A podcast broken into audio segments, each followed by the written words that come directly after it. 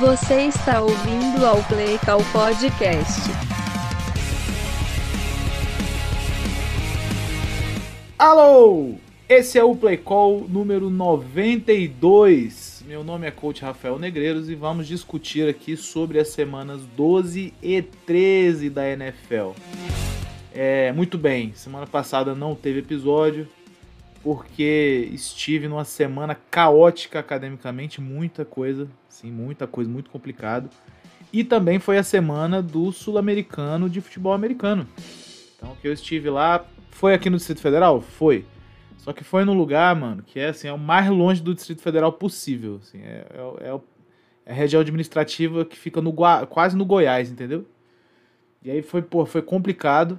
É, chega estar lá e eu tive que estar lá pelo menos duas vezes na semana. O que me tirou um tempo considerável para fazer coisas, inclusive gravar o podcast, beleza? Mas cá estamos, então vocês vão ter alguns momentos que foram gravados semana passada, eu tive que adaptar um pouco o episódio. Vocês vão ter alguns outros momentos que vão ter sido gravados para essa semana, ok? Então, coisa sobre a semana 12 e a semana 13. Alegria? Muito bem. Sobre o Sul-Americano de, de futebol americano, o Brasil ganhou, né? Não sei se vocês viram, então, pô, fica aí todo o nosso todo nosso praise ao staff do coach Brian Guzman e todos os outros coaches que estavam lá e a todos os jogadores, inclusive o jogador do Tubarão Encerrado. Gabriel Neves, o Big, meu grande, meu grande menino, esteve lá. É, pô, maravilhoso, né, mano? Meu grande amigo também, coach Fabrício, esteve, esteve lá como coach de running backs. Então foi, porra, muito da hora poder representar o time aí pros caras. E eu estive lá, comentei o último jogo contra o Chile. Eu não acho que eu comentei mal, mas também não acho que é a minha, né? Tem, tem esse problema aí. Eu, sou muito técnico, né? Técnico no sentido de, de do que, que eu faço. É, não no sentido de que, ah, não, eu sou, meu comentário é muito técnico. Não se trata disso, né? Eu sou um técnico, então assim, a minha comunicação é comunicação de técnico, né, cara? Então vocês vão ter uns caras aqui que vão gostar, mas pro público em geral, não sei se a rapaziada gostou ou não. Espero que sim, por favor, né? É nóis! Então vamos começar. Nossas redes sociais são arroba playcall, pod e arroba playcall, podcast no Twitter e no Instagram, respectivamente. É... E nós temos um apoia-se, apoia.c barra playcal, playcal, P-L-A-Y-C-A-L-L, playcal, beleza? Com 15 reais mensais você faz esse podcast acontecer de maneira muito legal e se junta ao nosso grupo de apoiadores que tem várias criaturas mitológicas incríveis. Como, por exemplo, o Vitorino, o Ticas, o, o Wallace, o Anderson Brown, o meu amigo Arthur Castro, um dos únicos torcedores do Bengals na Terra, e várias outras criaturas inacreditáveis que lá estão, tendo várias conversas muito bacanas sobre futebol americano e sobre outras coisas também. Alegria? Muito bem, já dá para começar por quem é o burro da semana, né?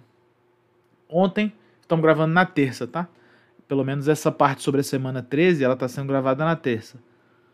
Ontem a gente teve um jogo muito legal entre, entre Bengals e Jaguars, vitória do Bengals, inclusive fica a nota de pesar aí pelo tornozelo do Trevor Lawrence, espero que ele não perca muito tempo. É...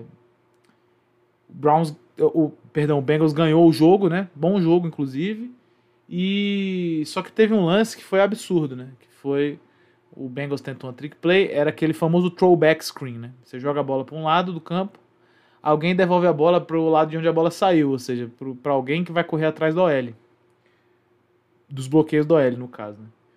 E aí, beleza. Começou a jogada, Jake Browning lançou a bola para o Tyler Boyd, famoso recebedor do Bengals. Ele, ao invés de ter feito qualquer outra coisa, ele olhou na cara do Josh Allen do bem, defensive end do Jaguars, Olhou na cara dele. O recebedor que ia pegar a bola para fazer a jogada estava atrás do Josh Allen. E ele pegou e lançou a bola no, porra, no peito do Josh Allen. Que foi uma loucura inacreditável, né? Assim, tipo, o jogo foi vencido pelo Bengals, mas essa jogada certamente fez, ajudou o Jaguars a ficar mais perto do placar, né? Que loucura. Então, parabéns, Tyler Boyd. Você é muito burro. Puta merda. Muito legal. Quem é o vagabundo da semana? Ah, tem que ser ele, né? Três jogos seguidos, o New England Patriots joga. A defesa faz a boa. E a porra do ataque dele não consegue pontuar, irmão. 6 a 0 Los Angeles Chargers no New England Patriots. 6 a 0 Puta merda. É isso, o time, esse, esse, esse time filho da puta não consegue fazer um TD para ganhar o jogo, entendeu? Um TD, não precisava de muito. Ele conseguiu fazer o mais difícil, que foi botar a defesa para segurar o Herbert. Já é muito difícil isso. Não consegue fazer um TD, porra. Caralho. É ele. Vai, 10 segundos de vagabundo pra esse merda. Vagabundo, vagabundo, vagabundo, é um vagabundo, vagabundo, vagabundo, vagabundo, vagabundo, vagabundo, vagabundo. Você é vagabundo, vagabundo, vagabundo, vagabundo. Seu vagabundo. Muito bem, tá aí. Porra. Vamos pros nossos palpites da semana. E solta aí o. Tá tocando essa porra já, né? Muito bem. Semana 14 de. de, de semana 14 de 18. De, de, de 18. Quinta-feira temos um jogo miserável, Steelers e Patriots. Vai ganhar o Steelers. Por quê? Porque o Patriots não tem ataque, irmão. Não tem ataque. Caralho.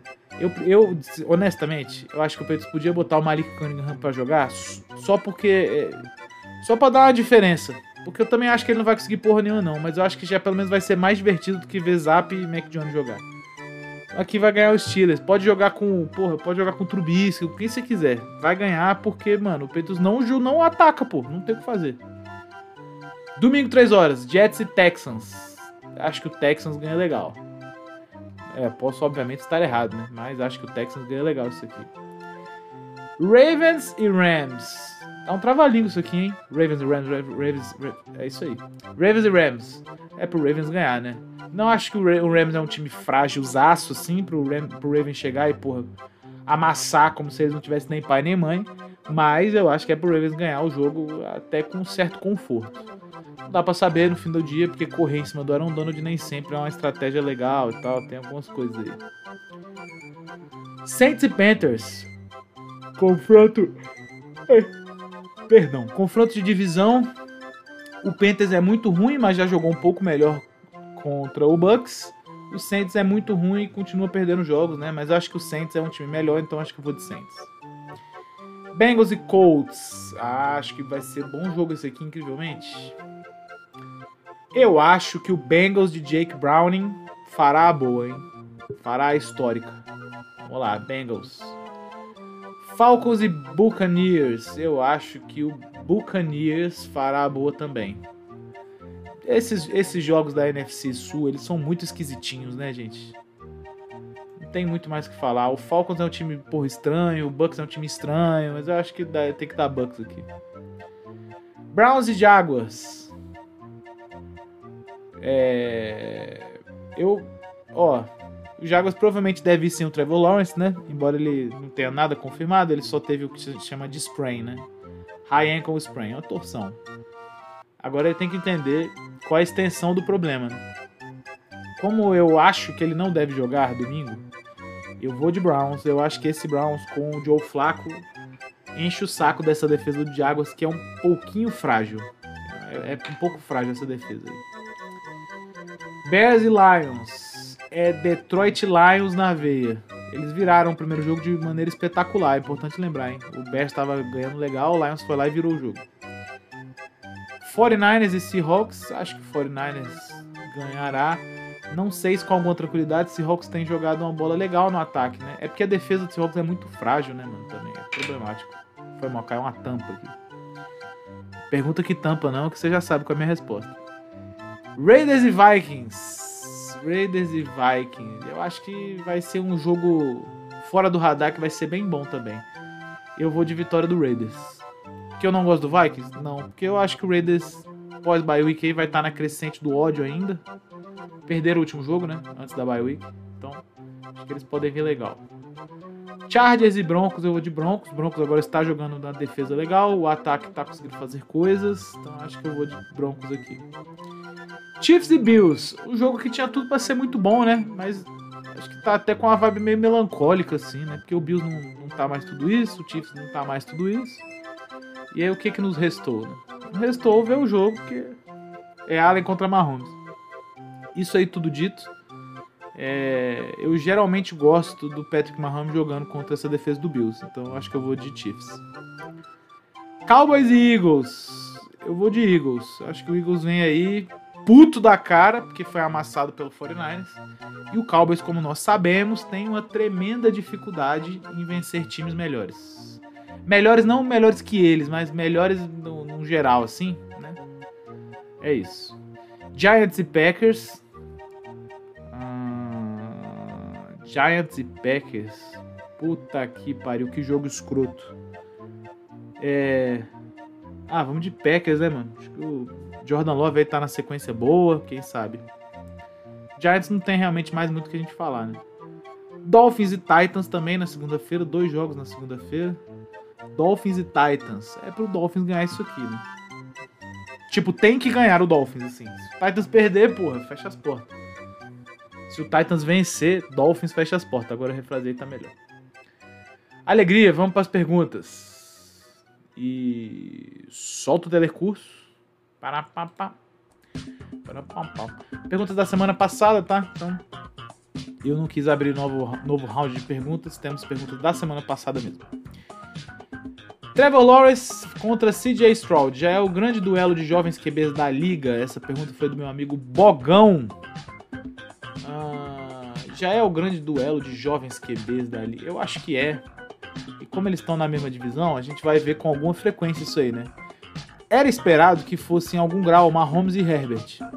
Só que o Herbert está no time, como a gente cansou de falar já, no time mais pau mole da NFL. Então é difícil que seja ele. A gente vai, sei lá, vamos trocar aqui. Podia ser Allen e Tua. Podia, mas não tem muito apelo, parece, né? Podia ser qualquer um desses contra o Mac Jones, se o Mac Jones fosse bom? Podia, mas o Mac Jones é uma merda. Se a gente for pensando nessa parte de duelo, tipo, igual foi quando a gente cresceu vendo a NFL aí, é, Brady e Manning, eu acho que de fato, Trevor Lawrence e CJ Stroud tem tudo para ser um duelo muito foda, assim, de verdade mesmo. Então, já é o grande duelo de jovens QBs, eu concordaria com isso aí. O meu amigo Josafá Falcão mandou. Pelo que vem acontecendo até agora, quais franquias têm chance de evoluir em dezembro e segurar uma vaga no wildcard? Vamos dar uma olhada nisso? Deixa eu abrir aqui o classificação e a gente vê isso aí. Muito bem, quem está nos playoffs no momento? Seriam só os. Eu vou falar primeiro só os quatro campeões de divisão, que é Dolphins, Chiefs, Ravens e Jaguars pela AFC, tá? Então vamos falar da AFC primeiro. Nesse momento, a gente tem na AFC quatro times que estão 7-5, ou seja, nós temos quatro times para três vagas adicionais. Nós temos o Steelers 7-5, nós temos o Browns 7-5, nós temos o Colts 7-5, nós temos o Texans 7-5. Os quatro estão na mesma pegada.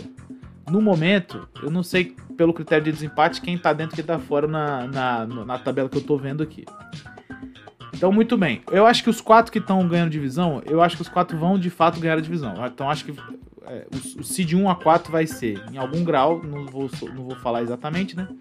Mas vai ser Dolphins, Chiefs, Ravens e Jaguars. Esses quatro aí estão, para mim, já devem ganhar o título de divisão. O Jaguars, eu preciso fazer esse asterisco, a gente não sabe o problema do. a extensão do problema do Trevor Lawrence e o Colts já está 7-5 e o Texans também está 7-5 atrás do Jaguars 8-4. Ou seja, tem, pode ser que semana que vem a coisa se enrole aí na FC Sul. Mas tudo bem, vamos trabalhar com isso aí. Então, desses quatro times aqui que estão disputando os, os wildcards, Steelers, Browns, Colts e Texans, eu, eu acho que o. Bom, Steelers e Browns, eles. É foda. Porque é, o Browns, nesse momento, teve que ressuscitar um QB e o Steelers, parece que o Kenny Pickett vai perder o jogo também. Não sei quantos, mas deve, deve, porra, deu um probleminha aí com ele. Os dois sem QB eu acho que fica muito complicado. Colts e Texans, de uma maneira geral, estão jogando bem. Então tudo se resume a Steelers e Browns. Eu não acho que o Chiefs, perdão, eu não acho que o Broncos, que é o segundo da, da AFC Oeste, consegue fazer muito mais que isso. Eu acho que ele não deve ir aos playoffs, embora eu acho que terminará com uma boa campanha. E eu não acho que o Bills a exemplo, a exemplo do Antônio Curti, eu não acho que o Bills vai fazer a boa no mês de dezembro também para ir, não. Então a real aqui é, a coisa vai ficar entre Steelers e Browns pela última vaga, acredito eu. É, com Colts e Texans indo. E é isso, né? Eu acho que o Bengals talvez consiga entrar na briga, porque ganhou esse jogo legal contra o Jaguars e o ataque foi bem. Acho que se eles conseguirem manter essa pegada aí, vai ser foda também. É isso aí, né, mano? Assim, então, tudo se resume a Steelers e Browns. Quem eu acho que vai melhor, eu acho que vai ser o Browns, porque o Browns tem uma defesa boa, exemplo do Steelers. Só que o Browns tem um quarterback que conhece a NFL bastante, assim, né? O cara que tá jogando lá é um cara que parece que foi feito para jogar nesse sistema do Browns. O que eles precisam é conseguir correr com a bola, tá? Engatar o jogo corrido, eu acho que o Joe Flaco vai voar. Então, minha, minhas apostas para fechar isso aí seria, eu acho que o Browns fecha a última vaga, o Steelers deve dar uma caída. O Bengals eu acho que ainda disputa alguma coisa. E o Bills talvez dispute alguma coisa, mas acho que não chega também não. Na NFC, nós temos Eagles 49ers, Lions e a última divisão é uma pica alada sempre, né? Mas vamos fazer de conta que vai ser o Falcons aqui. É, já tem no wildcard aqui o Cowboys, já dá para contar o Cowboys legal. Os outros tá bem, tá bem aberto, né? Rams, Seahawks, Vikings e Packers estão todos 6-6. Bucks e Saints estão todos 5-7. Muito bem. Eu acho que o Bucks é um time que tem uma capacidade de crescer nessa reta final. O Saints eu acho que não. Alguns problemas com o técnico. O Packers está numa crescente legal também, tá? O Vikings eu acho que não deve ir aos playoffs. A verdade seja dita. Rams e Seahawks. Eu acho que o Seahawks chega, o Rams não. Então seria, na minha contagem aqui, quem iria para o wildcard seria o Seahawks, o Packers e e o Cowboys, né, que já é o, a terceira vaga.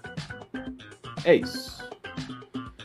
Próxima pergunta é do meu amigo Anderson Brown, mandou duas perguntas. Você não acha que os Lions gastaram capital no draft com jogadores similares aos que estavam lá? Aí ele marcou o Swift igual o Gibbs e o Hawkinson igual o Laporta. E que esse capital deveria ter atacado necessidades do time? Essa pergunta é interessante. Quando a gente pensa um pouco em draft, eu não gosto muito de explicar esse tipo de coisa porque foge um pouco ao coaching, né? É... Essa pode ter sido uma decisão gerencial mais do que uma decisão de coach. E pode também ter a ver um pouco com o valor dos caras no mercado, né? Então você vê que o Hawkinson é, eu, não, eu não lembro qual foi a, exatamente a trade que o, que o Lions fez pelo Hawkinson, mas o Hawkinson, na hora de renovar, eu acho que o dinheiro é, ia ser bem complicado, né? Assim, pro, pro, pro Lions dar conta. O Swift eu já não sei muito bem, mas eles ganharam um valor até interessante, né? E eu acho que ele é, o Gibbs é um jogador diferente, mano. Eu acho que o Gibbs é um jogador. É um outro estilo de coisa, assim. Então não sei, eu acho que todo ano eles vão pensar em formas de ter um, uma identidade correta do ataque, né? Eu acho que eles fizeram tomaram essa decisão aí. Hawkinson pelo Laporta, de fato, não tem muita, não tem muito elas por elas, né? A diferença é que o Laporta vai jogar lá é, pelo menos quatro anos com um salário bem mais baixo do que o Hawkinson receberia ao ser renovado, né? Então eu, eu consigo pensar nesse motivo é, com relação a, ao dinheiro. Quanto com relação a, tipo, a qualidade das peças, necessariamente, realmente não tenho muito o que pensar, não. São similares de fato.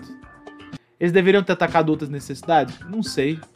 Eu, eu olhando pro Lions assim, eu acho que eles, porra, também não dá para gastar todas as escolhas que eles têm sempre em DB, né? Que é sempre, parece ser sempre a merda lá é DB. Não dá, né, mano? Então acho que eles fizeram bem, sei lá, estratégia interessante.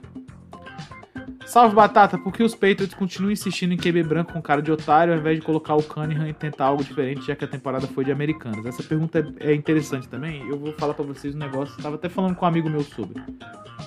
Se o Cunningham fosse para estar tá jogando, ele estaria jogando, porque o time tá bem mal, tá todo mundo vendo isso, né? Só que vocês têm que lembrar que o Cunningham ele não tá jogando e ele tem que ser subido pro PS, do PS pro roster todo jogo tem que existir um motivo do porquê que ele não tá no jogando, já que, né? Já que tem uns merda jogando. Que deve ser o fato de que ele deve ser bem merda também. A gente pensa que não, porque a gente viu pouco dele. Mas eu acho que ele, nesse ataque, neste ambiente que está atualmente no Patriots, ele também será um merda. Entende? É, muito possivelmente é isso aí. Lembra disso, velho. Assim, às vezes a gente pensa, ah, tal cara tem que jogar, tal cara tem que jogar. Aí o cara joga e você vê, ah, realmente não dá pra ele jogar. Talvez o caso do Cunningham seja esse, né? Meu amigo Carlos Miller mandou duas perguntas aqui. Batata, apesar de ter melhorado nesse último jogo, esse caminhão de drops dos Chiefs não pode estar relacionado com o Mahomes estar, talvez estar menos preciso? Difícil dizer. É, ele tá falando, essa pergunta foi da semana passada, né? O Chiefs ganhou o jogo do. Foi contra quem mesmo? Foi contra o Raiders? Deixa eu dar uma olhada aqui rapidinho. Jogos. Semana 12. Do Raiders, isso mesmo. Chiefs e Raiders.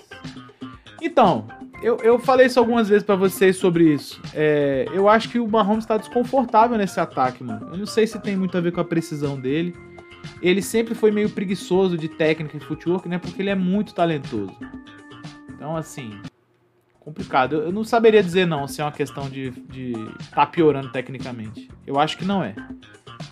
Para melhorar esse ataque a tempo dos playoffs, há algo a ser feito ou só uma reza forte mesmo? Cara, eu, se fosse o Chiefs, adicionaria o Zach Ertz. Aí você vai falar assim, não, mas o Chiefs já tem 46 Tyrands, né? Tem o Zach Ertz, tem o, perdão, tem o Travis Kelsey, tem o, como é que é o nome do menino lá? Bell, Blake Bell. E tem um outro menino lá também, que é bom Tyrande até. Pegou até um TD nesse jogo agora do, do semana passada contra o Packers aí. Tipo assim, é. Cara, é foda falar, tá ligado? É foda falar. É, eu acho que não melhora muito, não. Eu acho que vai ser isso aí que vocês estão vendo. Eu adicionaria o Zach Ertz, porque ele é um recebedor bem interessante, assim. Ele dá uma outra dinâmica também ao meio do campo, que é uma coisa que o Chiefs tem um meio do campo legal, né? Com o Ertz, com, perdão, com o Kelsey. Se adicionasse o Zach Ertz, acho que melhoraria. Vai corrigir, vai ela, porra, elevar o ataque pra caralho? Acho que não, mas dá uma chance razoável de trabalhar mais algumas coisas, saca? Faria isso. E meu amigo Anderson Brown mandou ainda uma terceira pergunta. Sobre o head coach dos Bills, você continuaria com ele ou mandava pro caralho e qual o perfil que você indicaria pra franquia? Caralho, boa pergunta. Eu acho que eu mandava o Sean McDermott pro caralho, porque embora ele seja bom coach no sentido de tático, técnico, assim, parece que a cultura do Bills ruiu, né? E ele, e ele é um cara que tem visivelmente alguns problemas com tratar com os outros técnicos dele, saca? Foda, mano, assim, tipo, é, o que ele fez nos últimos anos aí, tanto com o Leslie Frazier, quanto agora com o, o Dorsey, é, pô, sei lá, complicado. Eu acho que eu mandava ele pro caralho. Que perfil eu indicaria pra franquia? Essa pergunta é boa. Eu acho que o Bills. Eu acho que o Bills se beneficiaria muito de um técnico de ataque, mais do que um cara de defesa. Assim. Um maluco tipo Sean, Sean McVay, assim. Um maluco sabe muito de ataque pra, porra, pra botar o Josh Allen no caralho, assim, de nível de, de desenvolvimento, sacou? É, porque o Bills, historicamente, desde que eu comecei a ver futebol americano, o Bills tem boa defesa. Então, culturalmente, parece que tá, ou na organização tem isso bem instalado lá, assim. Então, eu traria um cara foda de ataque. Quem? Difícil dizer agora, né? Eu traria um cara foda de ataque e um coordenador defensivo mais velho, talvez. É. Maneiro. Tem uma parte agora que a gente vai começar a lidar, fim das perguntas, né? Tem uma parte agora que nós vamos começar a lidar que é a gente vai falar um pouco dos Colts que tem chance de ser demitido no fim da temporada ou durante. Então, começando o quadro Hot Seat, nós temos aqui quem tem menos chance de ser demitido e quem tem mais chance de ser demitido. Toda semana nós vamos fazendo esse, esse update. Quem tem menos chance no momento? Eu acho que dois coaches que estavam sendo mais ou menos cogitados aí para serem demitidos, que era o Mike Vrabel e o Sean Payton, ambos estão com menos chances. Ah, mas o Mike Vrabel acabou de perder pro Colts. É, tudo bem. Mas assim, o, o, Titans tem muitos problemas, né? Que não necessariamente são culpa do Vrabel. A montagem da equipe ele é complicada, tem lesão, né? Enfim, tá, algumas questões aí. E o Sean Payton recuperou o futebol do time, né? Hoje o Broncos tem uma campanha é, positiva, não, neutra, né? 6-6. Que parecia, porra, quatro semanas atrás parecia uma coisa impensável, né? Então, tem que dar essa moral pros dois. Acho que os dois se recuperam bem aí do, do dessa, desse grau de ameaça. Quem eu acho que tem mais chance de ser demitido? Vamos lá. Eu acho que o Ron Rivera é neste momento o cara que corre muito na frente para ser demitido. Muito, assim. E eu corroboro um pouco a teoria de que o Bienemy só foi para lá porque o Rivera meio que sabia que ou ele, ia, ou ele ia se demitir ou ele ia ser demitido. Eu tenho essa noção, assim. Eu penso assim, pelo menos, né? Um outro cara que eu acho que vem na sequência do Rivera é o é o Dennis Allen, técnico do Saints. O Saints não joga ataque, né, mano? É muito foda, tem peça muito boa lá, os caras não conseguem jogar ataque, né? Falei isso alguma vez, algumas vezes para você. O Saints tem um ataque muito mal pensado pelo Carmichael, que é coordenador lá. Muito mal. Então eu acho que o Dennis Allen tá na sequência aí. Depois do Dennis Allen, eu acho que quem tá para ser demitido legal é o Brandon Staley. Que já não dá mais, né? A real é essa, assim. Ele, a experiência começou legal. Ah, coach ousado, coach não sei o que, coach tudo bem. Mas, tipo assim, é isso. 6 a 0 no Peitos, o ataque dele faleceu e a defesa não jogou bem. É que o Peitos é muito ruim, né? Então, tipo, isso aí é a temporada do Chargers. Depois do Brandon Staley, eu diria para vocês que aí vem o Matt Eberflus, que é o técnico do Bears. Por que, que eu não botei ele na frente dos outros? Porque querendo ou não, eu acho que ainda existe um pouco de tolerância com ele. É... Porque eles sabem que o time é muito jovem, tá ligado? E ele tem vencido algumas partidas, assim. O Bears deu uma ligeira crescida nas últimas semanas. Então eu acho que ele pode, enfim. Não, eu acho que ele vai ser demitido no fim do ano ainda, tá? Só que os que eu falei antes dele tem mais chance, penso eu. Depois dele temos Bill Belichick, que vem fazendo aí uma histórica campanha de merda. Não tem mais muito o que elaborar, né? Tipo, é... por que, que, ele não é o primeiro, mano? Porque ele tem seis Super Bowls, mano. Tipo, querendo ou não, na hora de você mandar um cara embora, você dá uma pesada, saca? Então eu acho que, eu acho que de alguma forma o, o Kraft deve pensar nisso aí, mas inevitavelmente será mandado embora. E o último, acho que é o Sean McDermott. Aí eu vou falar uma coisa pra vocês. Se o Bills não for pros playoffs, eu acho que ele é mandado embora na, na lata, assim. Não tem muita conversa, não. E nesse momento o Bills não está indo pros playoffs, tá? Então, é razoável que o Sean McDermott seja cogitado a ser demitido. É, e se for, eu acho que ele vai ser demitido também. Bota fé? Eu tô pensando que vai ser isso aí. Alegria, vamos para a primeira parte da pauta que é a demissão do Frank Reich. Vai. Muito bem. Frank Reich foi demitido na semana passada. É... não vou lembrar quem foi colocado lá interinamente. O Panthers competiu, né, pelo menos contra o Buccaneers. Embora vocês saibam disso, né? Jogo de divisão, as coisas sempre tendem a ficar complicadas assim para alguém. É, não acho que foi uma, uma, grande evolução que o Panthers teve assim para competir com o Buccaneers, mas certamente o time já fez um jogo melhor do que fazia das outras vezes. É, e aí eu queria trazer dois tópicos para vocês, né? O primeiro é que a gente converse um pouco sobre a organização Carolina Panthers. O Carolina Panthers é um time dos mais novos da NFL, né? Se eu não me engano, surgiu ali final dos anos 90, como franquia de expansão. É, tá no seu segundo dono agora.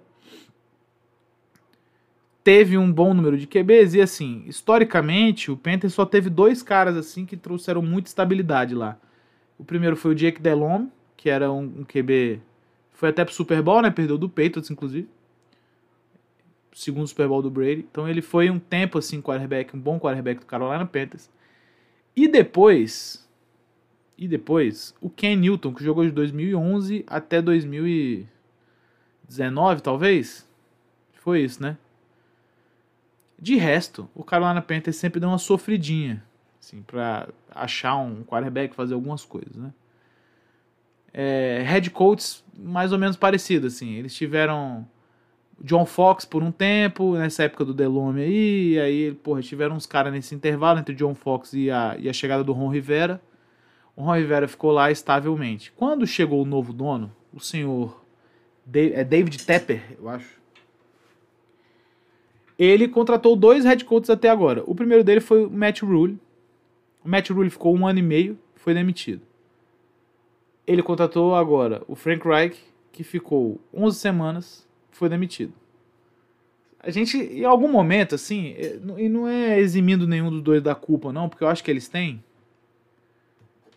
mas em algum momento a gente tem que discutir como que essas organizações são uma merda, né, mano? Porque, assim, virou muito futebol brasileiro a parada, saca?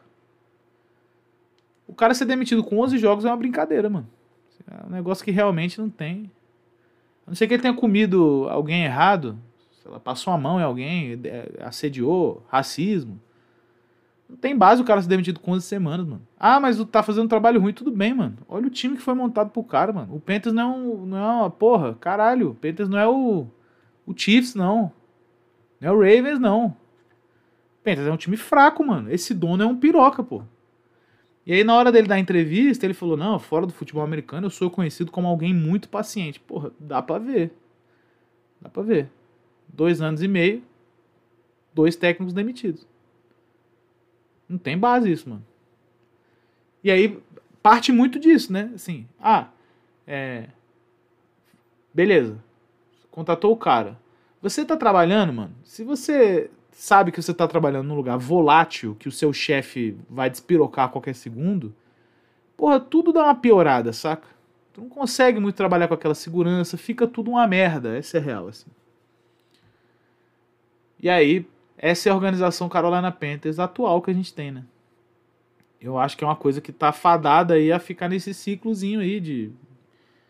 Ah, contrata não sei quem, demite. Contrata não sei quem, demite. Vai ser isso aí. Só que aí eu quero trazer o outro lado dessa moeda também para discussão, que é o que, que eu acho que se passou na cabeça de quem dirige o, a organização. O time tá jogando mal, certo? E o Bryce Young tava tava não, ainda tá visivelmente num jogo que tá bem desconfortável para ele assim. Ele não tá entendendo muito bem o, o, o sistema profissional, tem algumas coisas aí envolvidas. De maneira que penso eu que eles estão achando que o melhor a se fazer é arrumar alguém para conseguir evoluir o Bryce Young. Então, o cara que tem que chegar no Panthers, pro Panthers dar certo, ele não só tem que ser um cara de boa cultura, porque o Panthers aparentemente não tem, como ele tem que ser um cara muito bom de evolução de quarterback. E aí o problema é que essa combinação ela é muito complicada. É difícil a gente pensar num cara que seja assim, de cara assim, tá ligado? Então tá aí duas questões que são interessantes pra gente ver sobre o Carolina Panthers. A outra coisa é é foda porque quando você entra nesse nesse nessa seara, o Bryce Young foi a pick número um, não é isso? você tem que abrir mão de alguma coisa para manter outra coisa. E eu acho que a, a, o pensamento aí foi: cara, se a gente quiser fazer esse moleque jogar, a gente tem que achar um técnico que consiga fazer ele jogar. Porque de fato, não dá para você. O que não dava era pro Frank Reich virar e falar assim: então, ele não consegue jogar. Porque aí, se for isso aí, aí acabou, né? Aí você condenou o Panthers aos próximos cinco anos ter cinco campanhas de merda. Quatro, cinco anos, sei lá. Porque o que, que, você vai fazer? Você acabou de draftar um moleque, deu um salário bom para ele de primeira escolha lá. Tem que ficar com o moleque pelo menos 4 anos. Vai trocar ele? Como é que é? É foda, mano, essa situação aí. Então eu queria trazer esses dois lados da moeda porque eu não acho que ele é tão simples assim, né?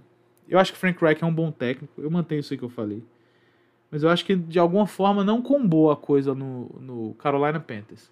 Pode ser porque eles estavam numa organização bem disfuncional? Pode ser. Pode ser. Só que vocês vão ver que é a segunda vez que o Frank Reich é demitido no meio da temporada. Pode ser que tenha alguma coisa errada aí também, né? Com ele. Ele foi demitido pelo Colts e agora demitido pelo Panthers. Dois times que não são, não são as melhores organizações do mundo, mas pode ser que dê um indicativo sobre o Frank Reich, tá? Alegria, é isso? É isso. Vamos falar da nossa gloriosa trick play que levou uma interceptação de Tyler Boyd. E vai. Muito bem.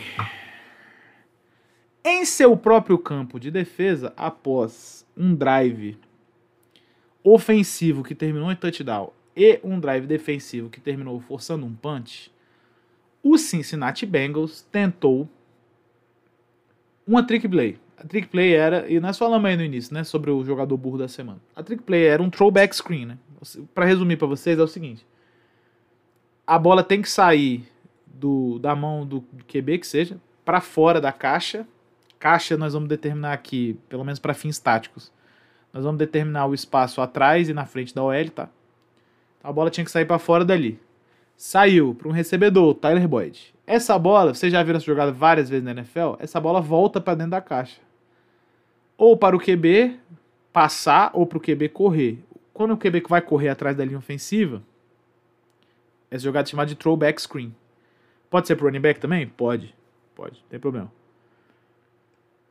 O Boyd, falei isso pra vocês já, pegou a bola. Ele viu rapidamente que a defesa do Jaguars não comprou muito bem nenhuma trick play, né? porra, viu que ele olhou de volta, os DL ficaram lá esperando e ele olhou na cara do Josh Allen, defensive end, e soltou a bola no cara. Josh Allen pegou a bola, posicionou o Jaguars numa, no, no, tá bem no campo assim. Eu acho que inclusive o Jaguars, eu não vou lembrar agora de cabeça, mas eu acho que o Jaguars fez esse TD aí nesse drive, porque começou na linha de, de sei lá, 15. E aí viu muita coisa dessa, né? Qual é a chamada? Qual a, por quê? Por quê? É, de quem é a culpa? Meu Deus, como é que o Zac Taylor faz essa chamada? Pra que fazer isso com o Jake Brown jogando tão bem e tal? Beleza. E aí eu acho que é sempre a oportunidade da gente discorrer um pouco que, que serve esse tipo de coisa, né? É... Vamos conversar sobre isso? Primeira coisa é a seguinte, vamos falar da chamada em si. Essa é uma chamada que a gente vê. Ela é, obviamente, como ela é um trick play, ela é, porra, incomum. Não dá nem pra falar que ela é rara, porque acho que todo ano a gente vê algumas delas, assim. Mas ela é incomum, né? Você vê, sei lá, num jogo você vê uma vez. E, sei lá, você... quando não tem bye, tem 16 jogos por semana.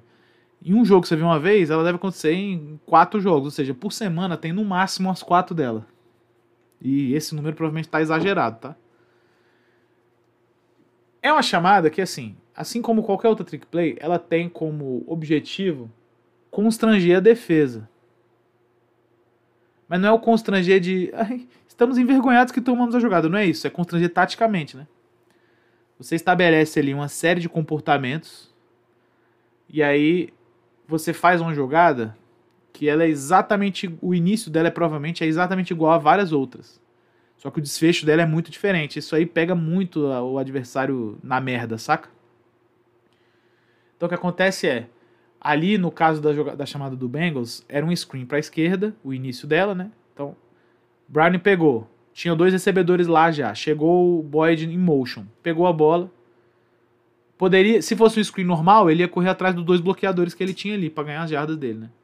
E aí, o, o a, obviamente, a ideia da jogada é que o resto da defesa ficasse na merda, porque uma vez que, que eles tivessem entendido que era um screen, a defesa ia convergir toda pro lado do Boyd, o Boyd ia devolver a bola pro outro lado, e pro outro lado ia correr o running back do Bengals, que acho que era o Joe Mixon. Muito bem.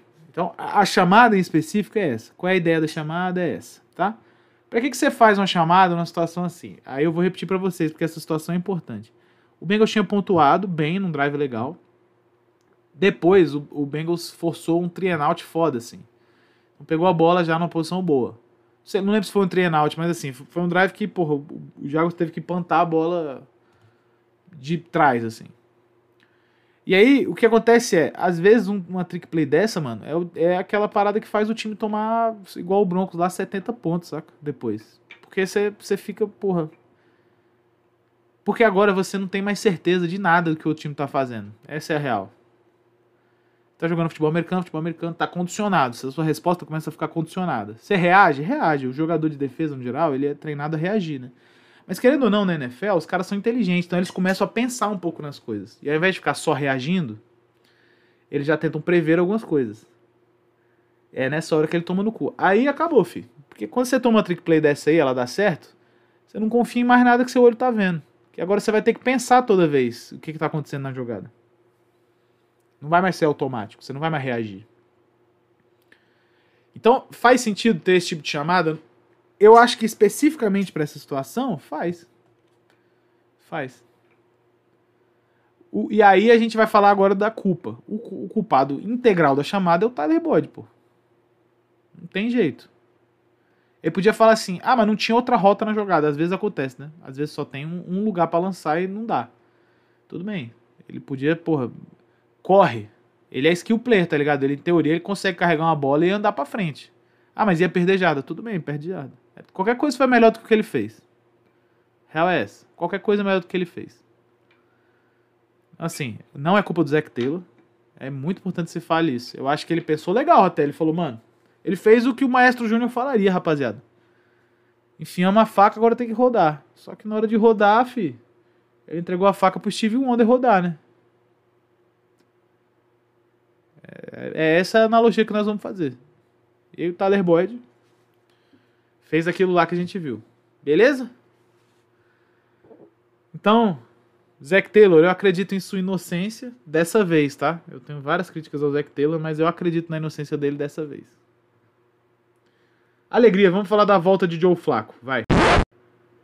Muito bom, rapaziada. Joe Flaco voltou a jogar futebol americano por ninguém mais, ninguém menos, um time que ele vitimou dezenas de vezes. Deixa eu ver o recorde do Joe Flacco contra o Browns. Fiquei curioso agora. Dá uma olhada. Joe Flacco record against Cleveland. 18-3. Ele tem 18 vitórias e 3 derrotas para o Jets. Inclusive, ele ganhou do Jets, perdão, pro Browns. E é isso que eu falo, por isso que eu falei do Jets. Ele tem uma vitória contra o Browns que foi jogando pelo Jets. Inacreditável, irmão. Ó, quantas. Vamos ver quantos TDs eles têm. Ele tem quantas porra ele tem aqui. Vamos dar uma olhada. TD. 31 touchdowns. Ele tem 31 touchdowns contra o Browns, 3 interceptações e tal. Muito bem, este homem jogou pelo Browns agora. E não só jogou pelo Browns, como fez um jogo bem razoável. 23 de 44, 254 jardas, 2 touchdowns e uma interceptação. Manteve o Browns no páreo. É... E eu tava falando sobre isso com a rapaziada no grupo da NFL, etc. Né? Perguntaram o que eu achava que ia acontecer com o Browns nesse jogo e tal. Eu falei, olha, eu acho que o Joe Flacco vai jogar bem. Por quê? E aí eu explico esse sistema do Browns, ele me parece um sistema onde um quarterback como o Joe Flacco, que é um cara... Pô, o sistema do Browns, vamos definir primeiro, né? É um sistema de corrida que vai se basear num play action para complementar a corrida. Certo? O Joe Flacco é esse cara, porque ele é bom de play action e ele tem um braço muito forte, mano. Eu acho que a galera descredencia ele nesse aspecto, assim. Ficou uma imagem do Joe Flacco de que ele... Ficou aquela conversa, né? É elite ou não é elite? É não sei o que ou não é não sei o que? Beleza. Qualquer parada. Parada que o Joe Flacco tem um braço muito bom. Ele cometia uns outros erros, tinha uns peidinho mental, tá ligado? Ele é um cara que a movimentação de pocket dele é até boa, só que se ele precisar correr, ele tá fudido. Ele não tem mobilidade nenhuma. Só que para jogar nesse tipo de sistema, que é entrega, entrega, entrega, play action, bomba no fundo, ele serve, mano. Ele acertou vários passos maneiros, viu? Vários no fundo do campo. Exatamente isso aí que eu tô falando para vocês. Coisa que nem o Pelé Walker, como diz o Anderson Brown, acertou nem o DTR e nem o Deshaun Watson. Tudo bem, perdeu o jogo, perdeu o jogo. Perdeu o jogo, inclusive, por. É, no placar final lá foi duas posses, né? Só que o final já era garbage time pra caralho, assim. O Rams nem precisava ter pontuado, mas pontuou. O fato é que o Joe Flacco ele teve uma volta bem digna. Assim, não dá pra gente. Não dá pra gente cagar na cara do cara e falar, ah, jogou porra nenhuma, pra que, que trouxe esse velho? Acho que não. Acho que ele jogou legal. Jogou legal, assim. Vai jogar legal até o fim da temporada? Não dá para saber, né, mano? Quando o cara tá muito enferrujado assim, e eu acho que ele errou uns passes de enferrujado mesmo, assim.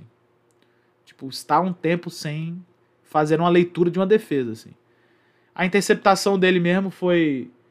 É, foi culpa dele, né? A bola ficou um pouco fraca. Acho que ele mirou mal. Não entendi muito bem o que aconteceu. Mas é isso de uma forma geral, achei que ele jogou uma bola bem interessante. E eu acho que o Browns, honestamente, eu acho que o Browns consegue competir pela uma vaga de wildcard aí com ele. Eu acho real. Assim. Melhor do que com o Walker e DTR, certamente. Tá? É isso. Boa volta ao Joe Flaco. Eu nunca tive nada contra o Joe Flaco, não. Eu acho que essa conversa de ele é elite é, ou não é, é, é porra, é uma piada. Joe Flacco sempre teve números interessantes. Só que é isso, né? O estilo de jogo dele é esse aí, né?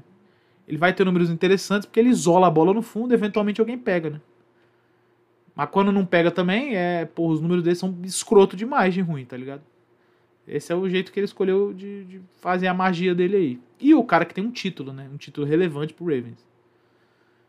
Já imaginou esse cara chega no Browns e leva o Browns nos playoffs e ganha? O que é isso? Você tá louco? Eu quero nem pensar nisso, que isso ia ser uma, isso ia ser uma insanidade absoluta. Beleza? É nóis. Vamos falar do. continuar nossa série de prováveis Super Bowls. Episódio 2, 49ers e Chiefs. Vai. Muito bem, pessoal. Vamos imaginar hipoteticamente aqui um Super Bowl entre 49ers e Chiefs. Semana passada pensamos em um Super Bowl Ravens e Eagles, não foi isso? Com vitória do Ravens.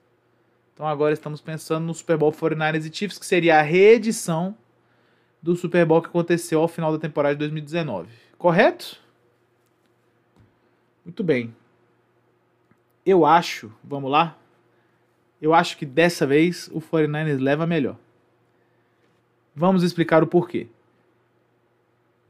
O 49ers agora tem uma defesa que é. Bom, aquela defesa do 49ers era boa, né? Que jogou contra aquele Chiefs. Mas eu acho que essa defesa é indiscutivelmente melhor. E eles têm uma outra questão que é: este ataque também é indiscutivelmente melhor. O Purdy, pelo que tudo indica, parece ser um QB, embora tenha o mesmo estilo e tal do, do Garópolo, parece ser um cara melhor, mais preciso, toma decisões um pouco mais é, legais assim. É, as armas ao redor, a entrada do Christian McCaffrey muda um pouco a coisa. Então eu acho, eu acho que o 49ers, em termos de time, estaria melhor posicionado para ganhar esse Super Bowl. O Chiefs, por outro lado, tem o Andy Reid e tem o Steve Spagnuolo. E o Steve Spagnuolo, e, e aí que eu acho que é toda a merda desse confronto. Todo confronto que envolveu o 49ers e pro Super Bowl, rapaziada, vai contar um pouco também com o fato de que o Shanahan é muito cabaço no Super Bowl, né? Pelo, pelo menos é a amostra que a gente tem é essa. E o Steve Spagnuolo não é, né? É bom coach. E, e quando chega esses momentos assim de decisão, final, jogo importante, ele aparece, assim, a, defesa que ele monta cresce, foda, assim. O cara ganhou o Super Bowl. É o contrário, ele é o contrário do, do Kyle Shanahan. Contrário. E aí eu acho que isso dá uma pegada, assim, porque o que poderia atrapalhar o 49ers é o próprio Kyle Shanahan, e o que poderia elevar o Chiefs é a defesa. O ataque eu não vejo muito indo para outro lugar. Eu acho que eles chegariam com jogadas criativas no Super Bowl, tal, aquela coisa. O Andy Reid é muito bom desenhando algumas jogadas. Só que o principal do ataque não vai mudar. Eles vão continuar nesse jogo que eles estão tendo. E aí a falta de talento afeta um pouco o 49ers.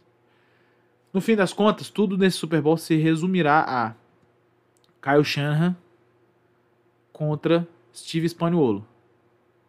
Se o 49ers conseguir botar ponto aí, acho que não tem muito o que fazer não. Porque a defesa do 49ers é para segurar o ataque do Chiefs atual. Certo? Então, nesta previsão, vitória do San Francisco 49ers. Alegria e vamos encerrar. Muito bem, rapaziada, muito obrigado pela presença de vocês. Perdão novamente pela ausência de episódio. Eu sei que vários de vocês são muito carentes, muito carentes. Tá tudo bem. Papai ama todos vocês, tá bom? É é nóis, cara. Essa semana a gente vai ter alguns jogos legais. Uma passada por alto neles aqui. Eu já fiz os palpites, né? Eu queria deixar as recomendações. Eu particularmente acho que esse Bengals e Colts vai ser um jogo bem interessante. Vai ser um jogo legal, mas é aquele legal culposo, né? Sem intenção de ser legal, mas acho que vai ficar legal. É... Raiders e Vikings eu acho que pode ser esse jogo também. E eu acho que Cowboys e Eagles vai ser, bom, ou vai ser um massacre ou vai ser disputado pra caralho até o fim, assim, legal. Mas não, não é aquele disputado tipo 10 a 10 até o fim do último quarto. Acho que vai ser um disputado 30 a 20 alguma coisa, assim, um disputado maneiro, assim. Eu queria deixar esses dois jogos, esses jogos em destaque. Jogos que eu acho que você tem que evitar são Giants e Packers. Mesmo que o Packers ganhe, eu acho que esse jogo vai ser ruim. E Steelers e Patriots não tem nem o que falar. Quinta-feira, irmão, vai dormir, pra que, que tu vai ver isso? Essa é a parada. É nóis! Um grande abraço na alma de vocês e valeu!